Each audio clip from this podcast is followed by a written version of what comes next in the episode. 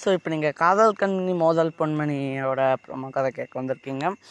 So அண்ணன் தம்பினா எப்போ பார்த்தாலும் சண்டை போட்டுருப்பாங்க. அக்கா தங்கச்சினால எப்போ பார்த்தாலும் சண்டை போட்டுட்ருப்பாங்க நீங்கள் நினைப்பீங்க.